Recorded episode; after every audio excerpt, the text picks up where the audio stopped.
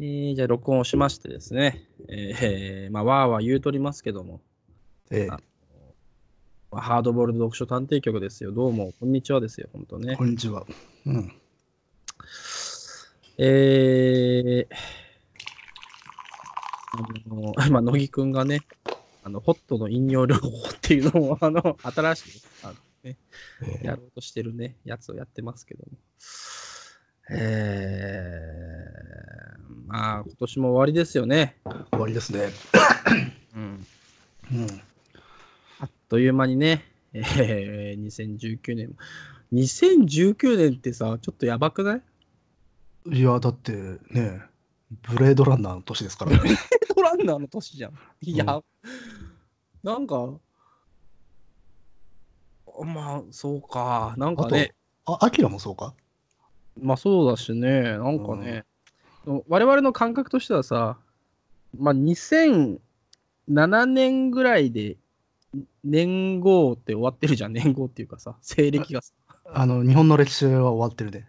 アニオの歴史、なんかそうのん感覚的にもなんかさ、まあ、2010年まではなんとなくうん。体感としてはあったけど、それ以降ってあんまりなんかこう、あの、2007年ぐらいまでは時代と自分が一致していた気分があった。そうで、で、10年代超えるともう多分乖離してる感じがあそうる。ね、そう、あのーまあ別に何でもないけどさ、うん。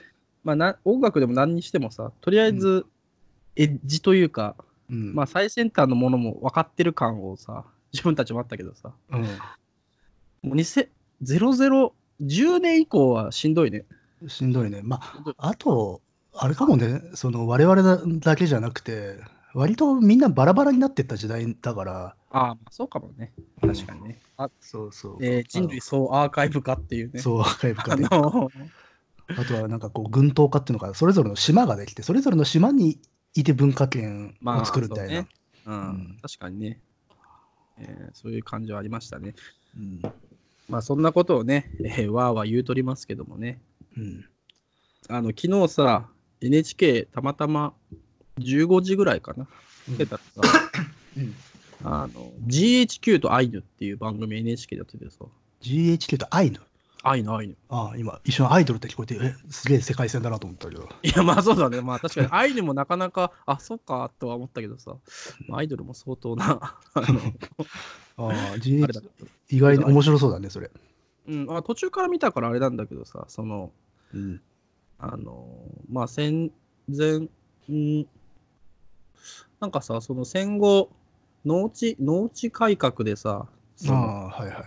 いろいろその、地主から、まあ、小作人、小作人っていうのか小作小作にあの土地を分配する。そうそう、分配するってやつがあってさ、で、アイヌの人たちは、その、第二次世界大戦の前に、まあ、あんまよくよくない土地を割とこう、まあ、広めにもらってたけどあーはい。でもそこはもう痩せた土地でさ、開拓するのも大変だったみたいな感じのところをさ、まあ、やっとなんかこう、開拓して、まあ、ここっていうか、しのいでたのに、その戦後になってそれが出てさ、適用されちゃったってそいううこそうと。そう、結局さ、地主扱いになっちゃって、そうだよね。で名目それ上だそう。と、そうそう、それだともう生活できないからって言って、なんか長老がね、その、マッカーサーに直訴、なんか、直訴なのかななんかそんなことをして、で、その時の写真があってさ、その時なんかね、しゃもじとお椀を持ってさ、こう、おーおう要はもう、食べれません食よ、べ私た食ちはべれませんっていう、そうそうそう、アピールをしててね。で、まあ、当然、アイヌのあの格好をしてやってて、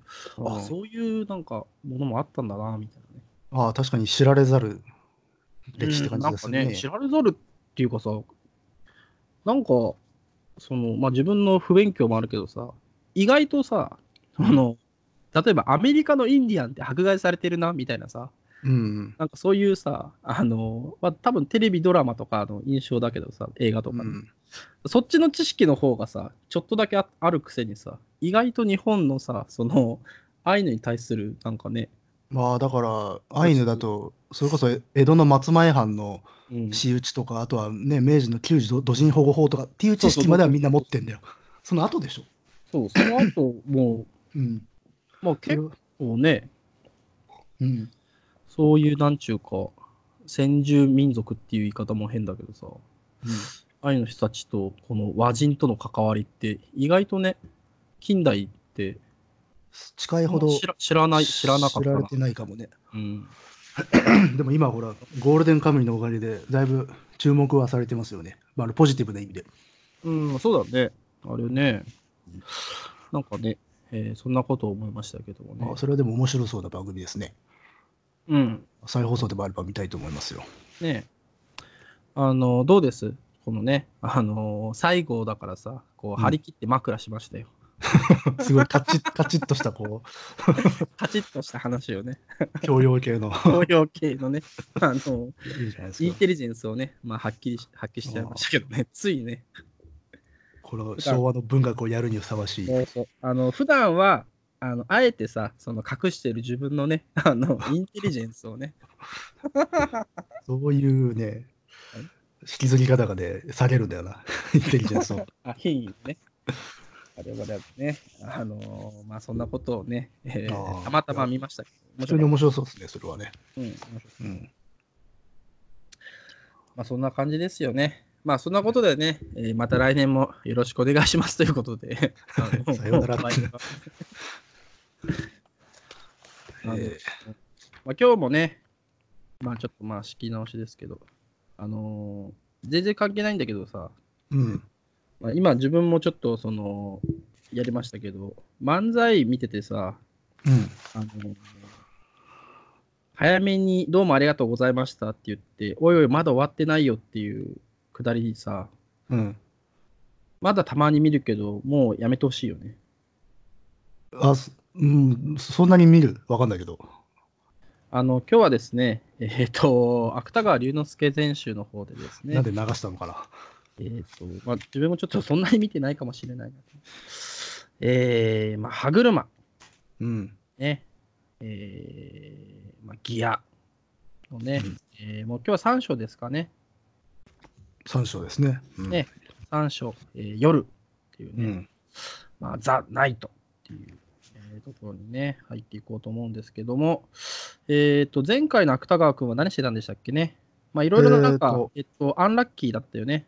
うん、で、なんかいホテルに戻るのも尺だし、嫌だし、つんで、ほ街出て本屋に入り入りましたと。そうそうそう、本屋に入ってね。で、これ、ちょっとややこしいのは、本屋、す前う回ん入った本屋は出てんだよな。ああ、そっか。あの、あれだよね。えっと、本屋行って、ギリシャ神話の本をめくったら、えー一番偉い、まあ、ソイソイスの神でも、えー復讐の神にはかないませんって言われて、うんえー、と、まあ、なんかクールにね、えうんー復讐の神を感じながら去った感じながら、うんね、パキって決めて、って感でじだよね。でも次の 3, 三章夜でまた本屋にいるんですねそうそうそう、また本屋にいるんだね。うんこれまだ本屋にいるって感じなのかいやこれは違う本屋に移ったかもしくはちょっとタイミング改めたんじゃないですかあ、そうだっけね。えーっと、そっか。えー、10で、 あ、そっかそっか。あのー、2章の最後の本屋はあれだね。あのー、近藤書店なんだね。えっ、とそれはあれかな中かな中だね。そう、中。あるんだ決まってんだね、うん、近藤書店、まあ、であろうって言ったけどね。どなんかねどこに書いてあるのそれって それ、えっとね、えーっと、ちょっとね、2章の最後の方にね、えーっと、どこに書いてあるのかな、まあぎまあ、こ銀座通りで本屋っていうと、まあ、そもそもそこしかなかった、当時そこしかなかったって書いてある。ああそうなんだなるほどね銀座で唯一の、あー書店だったみたいまあ、そこから出てですね、え3章、ザ・ナイトの方ではね、えーえーまあ、もうすっと入っていきますけども、えー、丸善の2階のね、丸善に行ったんだね。うんえー、で、丸善っていうのはまた中ですけどね。これだ、中央区に移動してるんだね。日本橋。ねあうんまあまあそんな遠くないやなーねで、2階はなんか、ね、洋書、洋書のなんかエリアだったらしいね。まあ当時そうそうそう。うんあそこでね、えーストリンドベルグですよ。うんの伝説をね、見つけて、まあ、またペラペラ見てるわけですね。うんなんかさ、こう、用がないと本屋に行くっていうのはなんかさ、気持ちはわからんでもないなっていうね。 いや、まあまあね、うん。ましてこの人作家さんですしね。ねまあ、うんこのストリングベルグってところがね、またね、あれですよね。これはどこだっけ北欧の人だっけか。これは確かね、えーとりあえずね、あの今日はね、あのいちいち中ですと言わずにね、うん、ああのさも自分の知識であるかのようにね、あの言っていこうかなと思うんだけど、あいい、いいことですよ、それは。ね、やっぱりその、インテリジェンスを、あのー2020年はインテリジェンスの年にしようかなと思ってるんです。おうもうだって、ラジオですから、キャラですよ。ねえ、うんうんまあ、ストリングベルグっていうのはね、えー、 名前間違って私るの記憶ですよ。 え何ストリントベルグ。ストリンドベルグストリントベルグス。トストストストリンドベルグはですね、うんうんおそらく、えー1849年に生まれてですね、おそらくまあ1912年に、えーうんえーまあ、死んじゃったんじゃないかなっていうね。あの、ネットの書き込みとかで、確かってつつけちゃう人ね。いやいや、検索したでしょっていう。 ああ、なるほどね。うん今、ま、あまあ、中にはね、もちろん 書いてませんけどね、そんなことは ね。えーおそらく1849年、うん私の記憶が正しければ、1800もういいさすがです。あのね、もう中にね、書いてますよ。スウェーデンのサッカー、スウェーデンだって。スウェーデンか。うん、で、19世紀末の苦悩を熱烈に書いたってね。なんかこの人あれだよね、その、超精神的にやばい時期があって、うん発狂したのかな、あ、こいつも発狂系なんだ。発狂とね、自殺未遂みたいなことをに陥っあーじゃあた時期があって、それをなんかし、キリスト教によって救済されたっていうか、まあ、自ら救ったという人。えー、あ、じゃなあ、ので、このそうい小うのは説救わでれてはん、だうん、この小説ではそういう意味合いとして出てくるんでしょうね。まあ、確かにこの人、63歳で亡くなってるから、まあまあ生きてるね。うん、だからこうそういう混乱期が、こう宗教的な情熱で乗り越えたっていうことなのかな。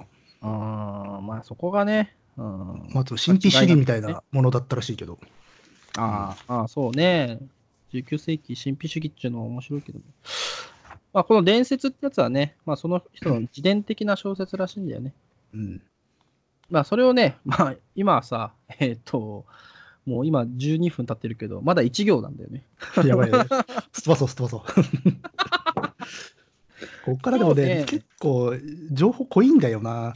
いや、来いよ、これ1個ずつ打ってたらね、大変なことになるって前回、まあ、前回というか昨日ね、えーうん言ってましたけど、まあ、その通りになりそうだなと思ってますけどね。でも、ここはちょっと印象的なところ、なんつうの、下りではあるんだよな。うんまあそれ見てね、まあ、発狂系文学を読んでね、 えーうんなんか俺とあんま大したことないなーってね、えー芥川君は思うわけですよね。 で、この時の表現がね、あ表現っていうか、そういう絵があったのか。目鼻のある歯車ばかり並べていたっていう。そうね、挿絵が載ってるんだけどね、うまん、あ、それがそうなってるし、さらにね、のみならずね、この本が黄色い表紙をしていたってまだ言ってる。黄色い表紙をしていて、しかもその絵を描いたのは、あるドイツ人の集めた精神描写の画集だったっていう。 そうそうそうだから、コンボがすごいっていう。あそうまあ、その黄色い、あ待って、ちょっと順番に言うと、黄色い表紙は、まあ、ストストリンドストリンドベルストリンドベルググの伝説で、うんでそれ一回戻して、別な本をこう出したら、まうあ、んその精神描写の画集だったっていうね。画集で歯車の顔っていう。そうそう。目肌のある歯車ばかりってね。うんで、えー、やべえっつって、もうなんかもう手当たり次第ね、まあ、うん本棚のある本を開いていった。こういう恐怖感ってわかるよね。怖いからこそもう全部見てやれって思っちゃう気持ち。まあね、わかるな。で、なんでか知らないけどね、えーどの本もなんかし、もう、文章か挿絵に、そのね、多少の針を隠していた。まあなんまあ、かね、自分の心を救う何かがか罠のように忍ば忍び込んでるっていうような。うん、ねえ。まあそんなこと言ってますよ。あーね、へへマダム・ボバリーとかね、飛ばそうかなって今思ってます。 まあまあだからどどの本取ってももう何かしら自分に引っかかってきちゃうっていそうう。なんだよね。でしょうよとは思うけどね。これまでの流れ読んでたら。まあね。だから本なんか読んじゃダメだよって思っちゃうけどね。の状況あーまあね、この、うんまあ、ゲーセン行くっつってもね、まあ、この時期はまだね、 えーなかったでしょうからね、対してね。そうね。まあ、そんなね、えーいや、でもどうしようかな。どうしたいや、このね、マダム・ボバリーについてもね、あのー知識をひひけらかそうか なと思ってさ、あのーいいんじゃないですか別いいじに。ゃん。あそうえーまあそんなことでですね、その日の暮れに近い丸善の2階には僕の他にも客もいないらしかったっつってね。まあ、要所専門だったらそんなにいないだろうね、普段も。まあね、あんまりなそうだけどね。読める人がそうそういないもんね。ねで、えーまあその中をね、さまよってたね。お、うんで、宗教ね、宗教という、まあ、コー ナー、宗教コーナーにさ、行ってね。で、緑色の表紙をした。ほんうんと緑とか黄色とか、まだ言うね。まだ言うんだよな。ねえねえねえ、ほんとすごいな。で、えーその本をね、見たら、えー目次にね、恐ろしい4つの敵。で疑惑、恐怖、狂慢、官能的欲望っていうこと、なんかまあ、目次に書いてあったのね。うん。で、それを見て、えーなんか反抗的精神が起こるのを感じた。まあ、だから、何ぬるいこと言ってんだよっていう感じだね。ねえ。そう、それらの敵と呼ばれるものは少なくとも僕には感受性や理知の異名に他ならなかったって、これすごくこの人っぽいというか、そうだね。あの世の中で良くないこととされてるものも、といいこととされてるものっていうのは実は表裏一緒だよっていう、ねえ。でもあ、の、多分イメージしやすいのは、この人、えーと、主樹の言葉がなんかで、うん、あの、まあ恋愛はなんはいはいか性欲の私的表現を受けたものであるみたいなことを言ってんだよ。えー、だからそういう思思考法の人なので、なるほこどうね。なるんじゃないですか。うん。うんこれ面白いなと思います、こういうの。なんか、この芥川のね、考え方が、まあ、わかるところなんだろうね。まあ、ゆい俗な言葉で言っちゃえばひねくれもんですよね。まあね、 そうね。うんまあ、それをね、誰もいない本屋の宗教コーナーで思ってるっていうね。うんうん、なんだかかんだかですけど。まあ、そんなね、太宰君がね、えーこの本を手にしたままね、ふといつかペンネームに置いたね、えー、これなんていうんだ、受領、じゅ受領よし。受領よし。うんこれね、ちくわ文庫版、ちゃんとひらがな振ってあるんだけどね、えーと、うまく読めないっていうね。そこまで。自由用意よし。確かに自由用意よし。なんかね、早口言葉みたいだけど。これさ、受領用意よしって何受領よしっていう中国のあの孤児孤児っていうか歩き方を学ぼうとして歩きはいはい忘れちゃったっていう人人のあ、話本で当しょだ。。あるね。うんえーっとね、まあ、この後、まあ、ちょっと書いてあるけど、うんまあ、これはね、ちょっと中を読みたいんだけどね、うんえーっと、まあ、田舎のまあ少年がね、えーっとまあ、都会に行ってね、まあ、歩きぶりを学んだけど、その都会の歩き方を身につけられなかったばかりか、元の田舎の歩き方も忘れてしまったので、はって帰ったという孤児によるってね、うんまあ、要は、みだりに、えー己の本文を捨てて、えー他の行為を真似るのは、両方とも物にならないことを言うっていうね。あーことわざというかっていう、ねうんこういうのはね、えーいいですね。芥川ってこういうのなんかぽいぽい入れてくんのかなまあももともとほら漢文得意な人だったそうし、だこよねの人ただこれ間違ってるらしいんですよねこれえどういうことこれ漢筆って言ってるけど漢筆じゃなくて草子じゃないかっていうあ、そうなんだ。えー、間違いなんだ分からんけどねどういうつもりで書いたのかはえまあそういう受領用紙をペンネームにしたことがあると、ーうん。まあ、自虐、自虐ネタだよね。まあそうだね、多分ね。自分の文学的な変遷みたいなものを照らし合わせて、そういうところを感じてるのかな。ただ今これ読んでね、僕もね、今ね、あのー自分にないインテリジェンスを口にするのはやめようかなって思いました。普段の自分の良さも消えるっていう。 いや、だからすごく万能というか、よく使えることわざというか、個人成語だよね、これね。確かにね、それって、需要、じ、 自由利用よし受じゃ領ないよし。受領よしじゃないとね。いや、まあ、簡単の歩みとかでいいんじゃないですか。あ、簡単の歩みってなんかさ、あどうだろう聞き覚えが、こっちの方が有名かいや、簡単って、まあ、あの都市の名前だけどね。簡単の歩み。まあいいか。自分にないイン テリジェンスを発揮するのはやめよう。えー、簡単って、どこ中国のあれ、どこだっけな、どこかの都ですよ。戦国時代のえ。ーうん。簡単の歩みですね。ああれ、蝶簡単蝶だっけそうか。あ、簡単な歩みを学ばないうちに、儒領の歩みを忘れてしまい、蛇行を捕服して帰郷したという。あ簡単だ。蝶蝶だよね。書いてないですあ、か。長関ちゃんの長いや、あか蝶っていう国の都が簡単。。あ、そういうことなんだね。はいはいい。なるほどね。大変だよね。うんで、えー今のね、芥川もね、えー誰の目にも、この、受領よしであるに違いなかった。うん。 しかし、まだ地獄へ落ちなかった僕も、このペンネームを用意していたことは、うん用いてうんなんかね。えーまあだからいろいろこの言ってますよこの頃は落ちてなかった。今落ちてるってことでしょ。ああ、そういうことね。うん受領よしって言ってたところは、まだね、えー地獄には落ちてなかった。だからその地獄ってなんやねんっていい本当にね聞きたいんですけどね、この時点で。うんまあね、うん。まあ、でもそれ言っちゃうとね、まあね、まあね、言ったらもうつまんないよ。多分ね、つまんない理由なんだと思う、おそそらうく。、言ったらつまんないんだよ。いや本当になんかね、あとなんかこう、い言えないんだと思うよね。その、一つじゃないと思うんだよね。なんかもっとさ、だからまこあ、いろいろねう、、連綿とあるこの、なんか人生のこのね、行き行き詰まりすべてうをん総称を地獄と言ってる。そうそうそうだからなかなかね、うん言いようがないですよね。まあ、そのね、えーまあ、その書書棚ね、を離れてね、もういいかっつって離れて、ポスターの展覧室へ入っていくわけだね。うんなんかさ、アーバンな生活してるね。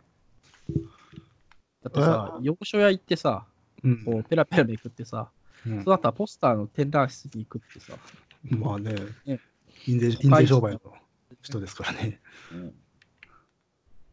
で、えーっとね、そのポスターの中に、聖ジョージらしい騎士が、まあ、竜を刺し殺してる絵があー、まあ、あるわけですね。うん、これって、これは有名で、な割んかと、さ、あれだよ、竜が割としょぼい絵だよね、確か。違う商売っていうか、人よりもちょっと大きい程度で、それを馬上から突き殺してるっていう。あーなんかよく見よく見るっていうか、あ言っのていや、たよあの、画題によくなる、宗ね、教家とかで。うんあれだよね。うん、まあ、それを見てね、えー、この騎士の、うん、ああ、なるほどね。どどうしたどう した読まないでください。いや。あのーいや、普通にあのよ読んじゃったね。うんえー、そういうことですね。まあ、だからその正常時のらい。しい騎士うん、の顔すら自分の敵ではないかと思ってしまうっていう。ねうん、だからもう何見てもダメですわ。えこのね、この僕はで、それを見てね、その、甘美詩の中の鳥流の儀の話を思い出してね、うん、えー、展覧室を通り抜けず、幅の広い階段を下っていったって言ってますよ。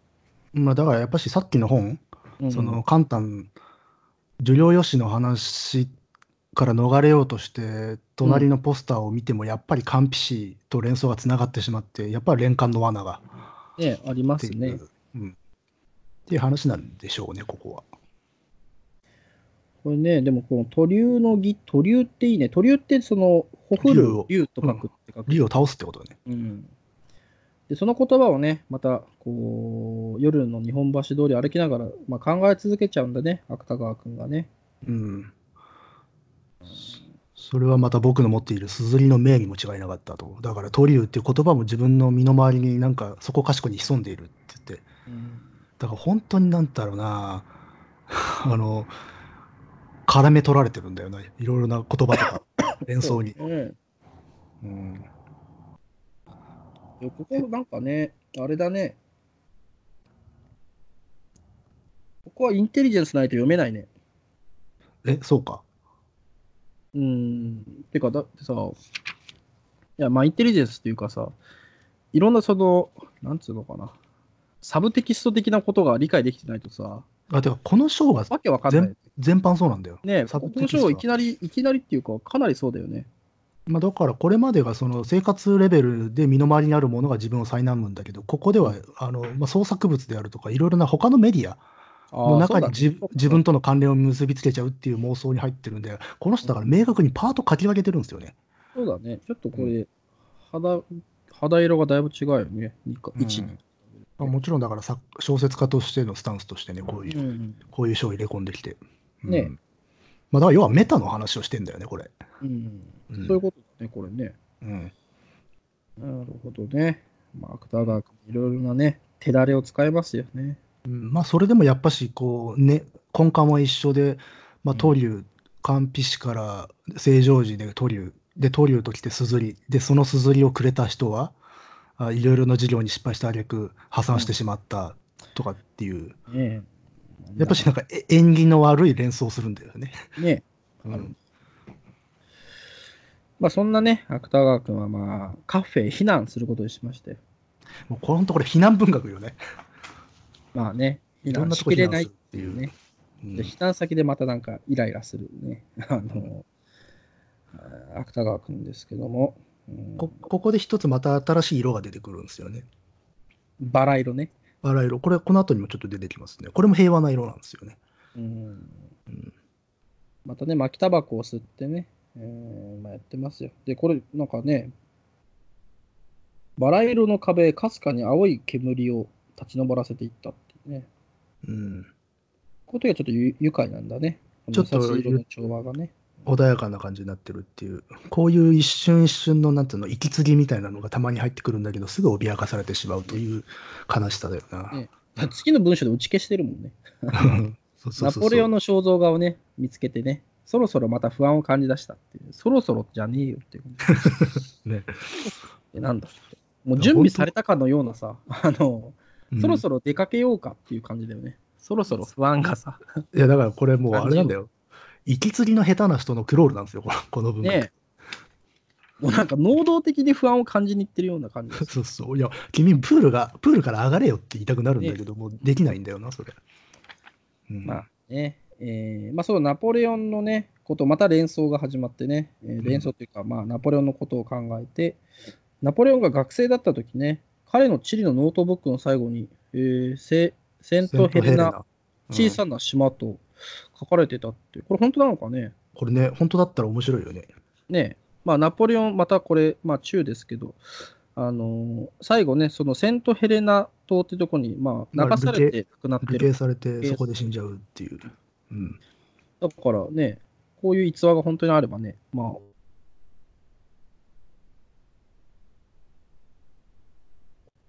なんかこの芥川さんにはきついですよね。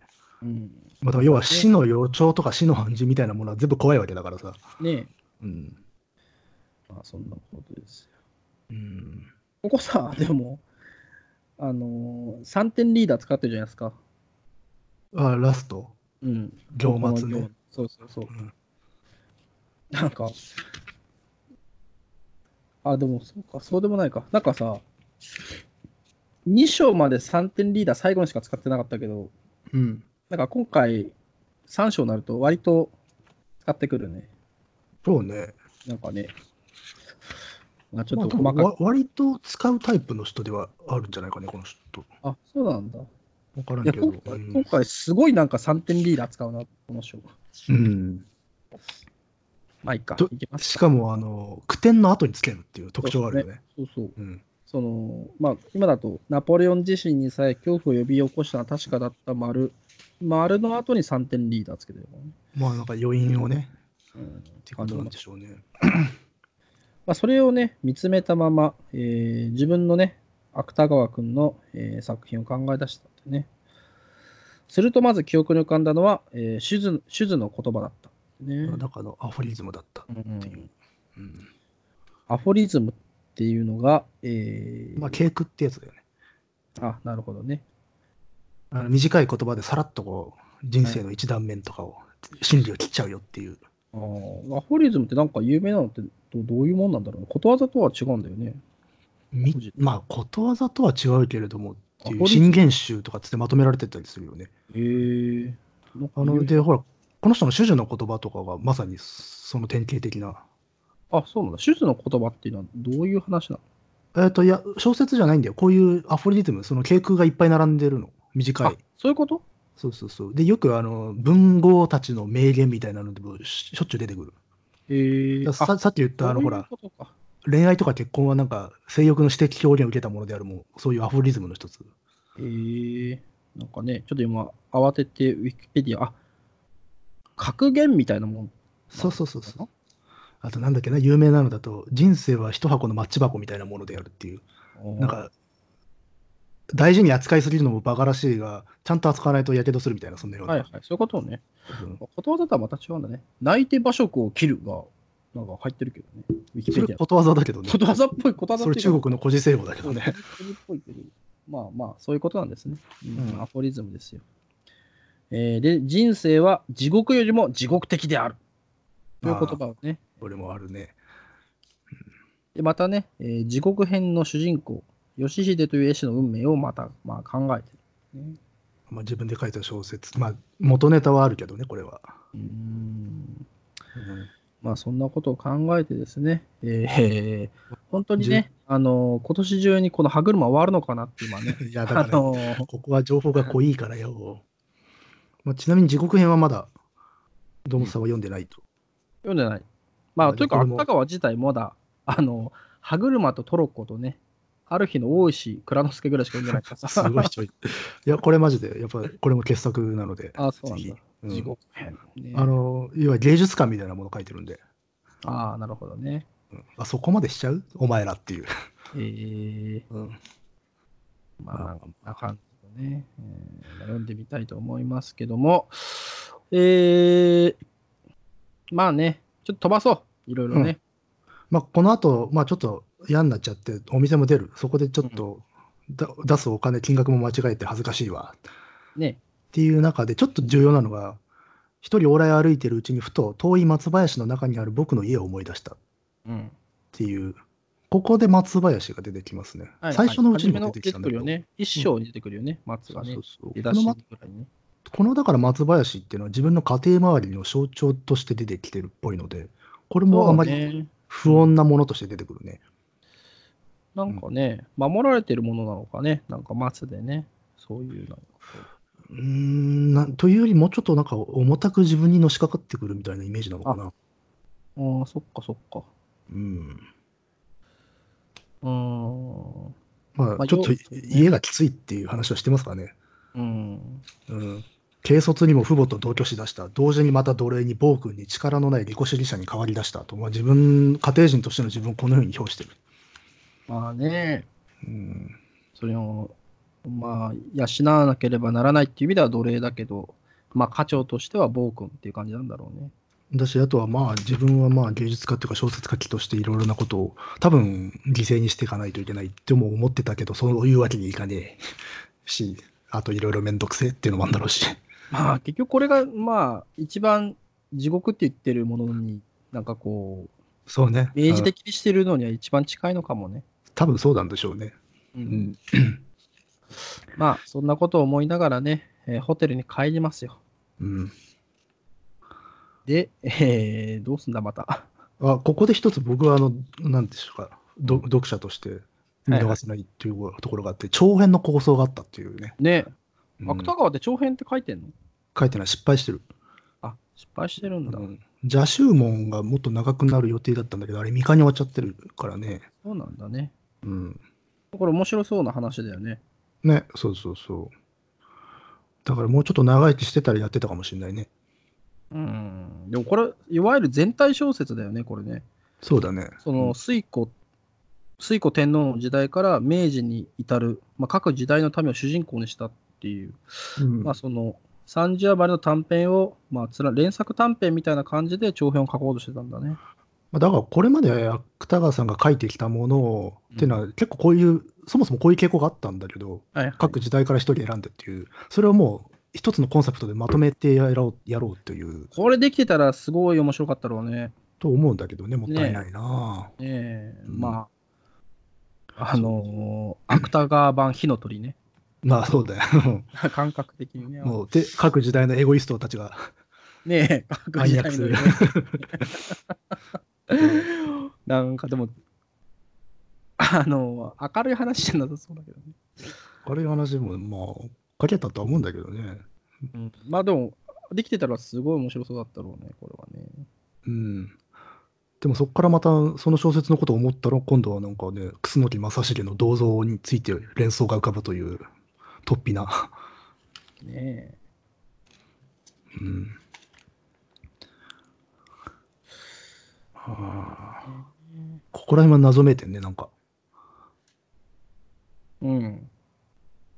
なんか急にね、あのー先輩の彫刻家と出会うんだね。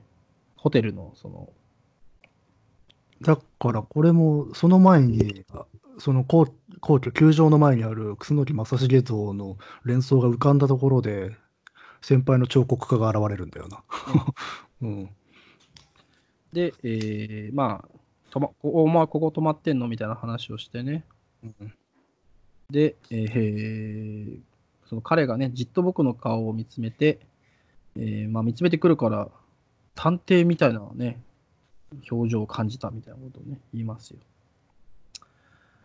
で、えー、芥川君の方がね、まあ、僕の部屋で話しに来ないみたいなことをね、まあ、言う僕は挑戦的に話しかけたっていう、これもだからあの本当は嫌なんだよね本当は話したいと思ってないんだよねうん。けどさっきもほらなんか万有みたいなものに駆られていろんな本をさうんやつぎ早に開いて見せたっていうあそこと同じ心理状況が働いてて、うん、だから臆病なんだけどそっちわざと行っちゃうっていうまあね、そういうのがね、また自分を追い込んでいくわけですね。そうね、うん、で、えー、まあ、こう、まあ、話すわけですよね。うん、で、話すのが大体女の話なんだね、この辺はね。まだすごい下世話な話しかしなかったっていう、そうそう。うん、まあ芥川君とね、えー、二人でこう、えー、下世話な話をして、まあ、でも割とすぐ帰っちゃうんだね。うん、ただこの先輩もあの耳の下に黄色い公約を貼ってんすよねああ、そうね、それいろいろね。あのしかも前それを回もなんかね、言ってましたもんね。それを鏡越しで見るっていうね。うんなんだよくわかんないけどね。怖いね。 いやもうだから病気ですよ本当にええでこここであれじゃないですか帰った後が大事だよね。これね。うん、まああの彼が帰っねそうそう。彼が帰った後あの僕はベッドの上に寝こ転がったまま「暗夜航路」を読み始めたと、まあ、ああ、アヤコールですよ。主人公の精神的闘争はいちいち僕には痛切だったうんうんで、ま、僕はこの主人公に比べるとどのくらい僕のアホだったかを感じいつか涙を流していた同時にまた涙は僕の気持ちにいつか平和を与えていたっていうだから本当身につまされてるわけだよね暗夜航路にねまあ、アンヤコールもほら自分の出自に苦しむ人がねいろいろと精神的なく苦悩みたいなものをじいかに解決していくかって話だからさ、ああ、なるほどね。うん、でもこれも今、宙見てるけど、自伝的なんだね。自あ伝ー的、志賀直哉の志自賀伝志賀直的哉ね長編小説だったんだ。ああまあでも全部が本当ではないでしょあれ、まあそう、そうなんだろうけどさ。うんそういう背景もあったんだね。うんでやっぱし芥川さんは志賀直哉的なものをやっぱ最初は認めていなくてっていううんでもやっぱし屈服していくみたいなうん。うん。だからあのなんていうの技巧とかじゃなくてとかはいはい。うんあの、だからよく蜃気楼がね、あ、あの、志賀直哉の影響下にあるって書かれてんじゃないかとかってよく言われるじゃない。だかあ、そうなんだ。へえ。らその装飾とかさ、レトリックみたいなものを捨てて、いかにシンプルにあったことだけ書くかっていう。確かにそうだね。確かにそうね。蜃気楼はそうね。うん。まあ、だからそこで評価が高い、高く評価する人がいるっていうのはそういう部分でっていう。あなるほどね。で、それのヒントがおそらくこの歯車にはあるんでしょうね。なるほどねやっぱ志賀さん半端ねえなっていう、思っちゃってるっていうか。うん。うんねえ昔は真逆のもん書いてたわけでしょ。そうか。うん蜃気楼、確かにそうね。 でまあちょっとここでやられちゃってるんだけどで涙も流して少し落ち着いてはきたんだけれどもやはり半透明の歯車がっていねえこれまた歯車がね。う基本安心安心すると来るからねやつは、ねえそうね。これでも嫌だね、この歯車の描写もね。うん、この半透明の歯車を感じてね、回りながら次第に数が増えていくっていうね、なんかね、うん怖いよ、これはね。まあでも必ずこの、これが前兆で、その後頭痛、偏頭痛が来るから、ねまあさっさとベロナール飲んで寝ちゃいましょうっつって。え、じゃあ、うん。それで夢を見てしまうんだよね。夢も良くないだろうね、こういう人には。まあね、うん、薬飲んでお夢見ちゃうんだね。大変だね。まあ、えー、夢の中でね、プールを眺めてるね、えー、プールをね、プールをね。そうプールを眺めてるね。で、プールの後ろにはね、えー松林もあったりする。まあ、で、えー誰か後ろからお父さんってね、声をかけられてね。うん。で、振り返るとね、えープールの前に立った妻を見つけ、えー同時にまた激しい後悔を感じる。うん。で、お父さん、タオルはって聞かれて、えーまあ、タオルはいらないってね。子供たちに気をつけるのだよ、つってね。よくわかんないけど、歩歩き で歩き続けると、えーまあ、夢ですから、あのうんいつかね、プラットフォームにね、変わってういん。た,、んですね。うんで、えーそこには H という大学生や年を取った女も佇んでいた。この辺のなんか感覚って、あれだね、まあ、夢だからあれだけど、100件っぽいっちゃ100件っぽいけどね。うんあのあなんだろメう。イド特とにかせ説明もなく、そこに人がポンといるみたいなそ感うじ。そうそうそう。うんポンで、もう、もう話しかけられちゃうね、急急に。ああ、知らねえ女とかにいきなり話しかけられるよね。え大火事でしたわね。僕もやっと逃げてきたの、みたいな、こう、なんか意味ありげで、なんかね、よくわかんないってよやつくわからないってう、いうん夢のこのね、あのーこうのん理屈が逃げていく感じをね、今書いてます。なんか100件の影響ってあったりするのかね。あーわこのかんな時い期の100件がそういう小説書いてたか微妙だけど。いや、書い、あれ、どうだっけな書いて、あれ、メイドとどこだいや、書いてる、書いてる、書いてる。メイドの後だよ、これは。あ、メイドの後か。違う間違いなくメイドの後なんだけど、でもともとはでもやっぱり、あの夏目、夏目漱石の夢小説っていうかさ、まあ、夏目漱石の怪奇小説みたいなところから内田百軒もさ、影響を受けてるからなるほど。じゃあ、共に同じ詩から何か、うん、受け取ってるんじゃないかなっていう成分が受け取ってんのか感なじはするけどね。うん、夢、夢、うまく言えない。夢とよ、夢十夜、夢十夜中や。うん夢十夜。もうやりたいね、そういえばね。